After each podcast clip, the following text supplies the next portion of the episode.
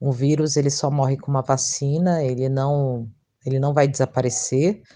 É, eu sinto isso num clima geral entre várias pessoas, e muitas vezes as pessoas acham que é, não estar contaminado significa poder estar circulando e retomar as atividades, o que isso é muito sério, né? Porque ela esquece que outras pessoas, nem todas as pessoas estão se testando e que ele pode ser contaminado a qualquer momento. É assim que a líder comunitária e socióloga Anabela Gonçalves vê a flexibilização do isolamento social em São Paulo. Moradora do Jardim São Luís, na Zona Sul, ela não vê com bons olhos a autorização de reabertura de comércios, como bares e restaurantes.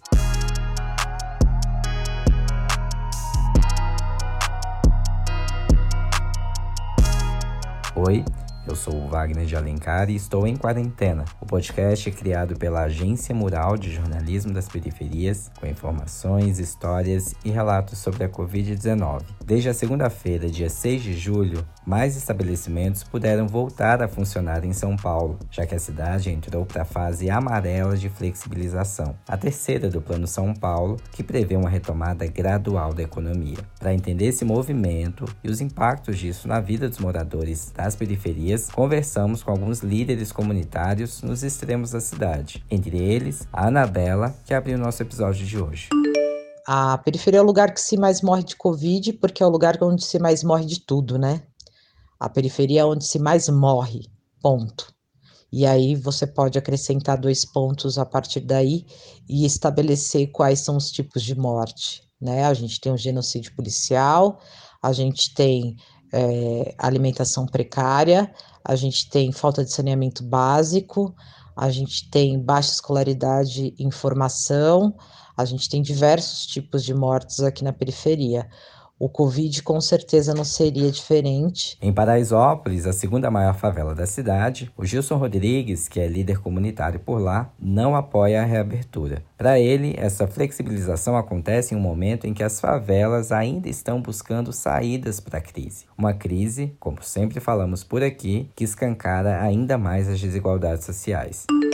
Então, o que nós temos visto são dois Brasil, dois Brasis, um Brasil do home office, da quarentena, do álcool gel e da máscara, e um Brasil das pessoas que a fome já está chegando, de que moram em cima dos córregos, que está sendo demitido, e que muitos que não foram demitidos continuam lotando os ônibus, porque fala que o vírus não tem que circular, mas se você olhar ainda hoje dentro dos ônibus, os ônibus estão lotados, cheios de trabalhadores que ainda não podem, né, que não podem fazer a sua quarentena, o seu home office, tendo que trabalhar e circular o vírus. Os líderes comunitários dizem que o isolamento nos bairros mais pobres nunca rolou de modo efetivo na real, o que fez com que muitos moradores seguissem a rotina normalmente, mesmo nas semanas mais complicadas da pandemia. Ao longo dos episódios aqui do Em Quarentena, a gente mostrou que até mesmo os itens mais básicos de proteção, como o uso do álcool em gel e de máscaras, ainda são inacessíveis para os mais pobres. Em muitos lugares, nem o direito à água é assegurado. Na zona oeste de São Paulo, a Viviane Lima, que é presidente da Associação de Moradores da Ocupação Pelourinho, comenta que muita gente nem acreditava na pandemia. Eu cheguei a ouvir de alguns moradores é, da, da comunidade onde eu sou líder comunitária que isso seria doença de rico muitas das crianças e, e, dos pais, eles andavam e andam pela comunidade sem nenhum tipo de, de, de, de, de proteção, sem máscara, sem álcool em gel. Então, eles estavam bem despreparados para isso. Para Viviane, a reabertura dos shoppings, por exemplo, mostrou o despreparo do poder público para lidar com a Covid-19. Muitas pessoas foram para um shopping. Não, não, não parou de morrer pessoas. Hoje nós estamos com mais de 60 mil vidas ceifadas por causa de um vírus.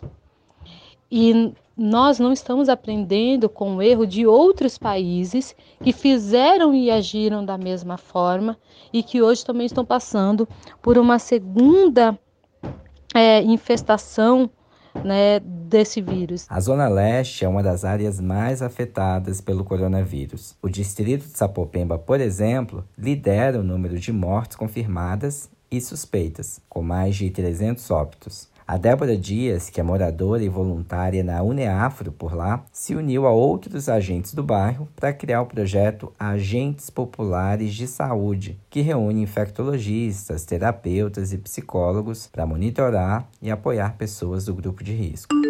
Então a gente está pensando numa ideia de redução de danos. Então os movimentos de saúde, os movimentos culturais que estão incidindo aqui em Sapopemba, né? A gente tem a Uniafro Brasil com o projeto Agente Popular de Saúde, a gente tem a Brigada pela Vida, a gente tem um projeto é, Vizinhança Solidária.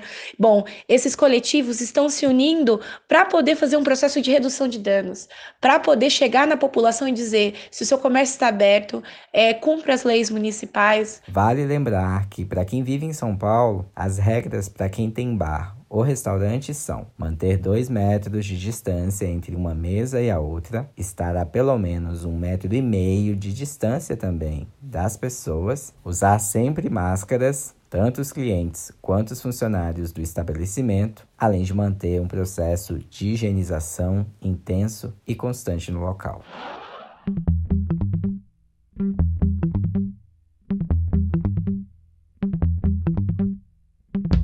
Por aqui a gente segue em quarentena, desejando que tudo isso passe logo. Este podcast contou com a produção de Lucas Veloso e edição de áudio de Juliana Santana. E o apoio é do Instituto Unibanco. Acesse outros conteúdos sobre a Covid-19 no site da Agência Mural, agenciamural.org.br e também no Instagram, no Twitter e no Facebook. Participe enviando seu áudio para o nosso WhatsApp. Anota aí o número: DDD 11 97591 5260. Por fim, se for realmente necessário sair de casa, use sempre a sua máscara e evite colocar as mãos na boca e no nariz.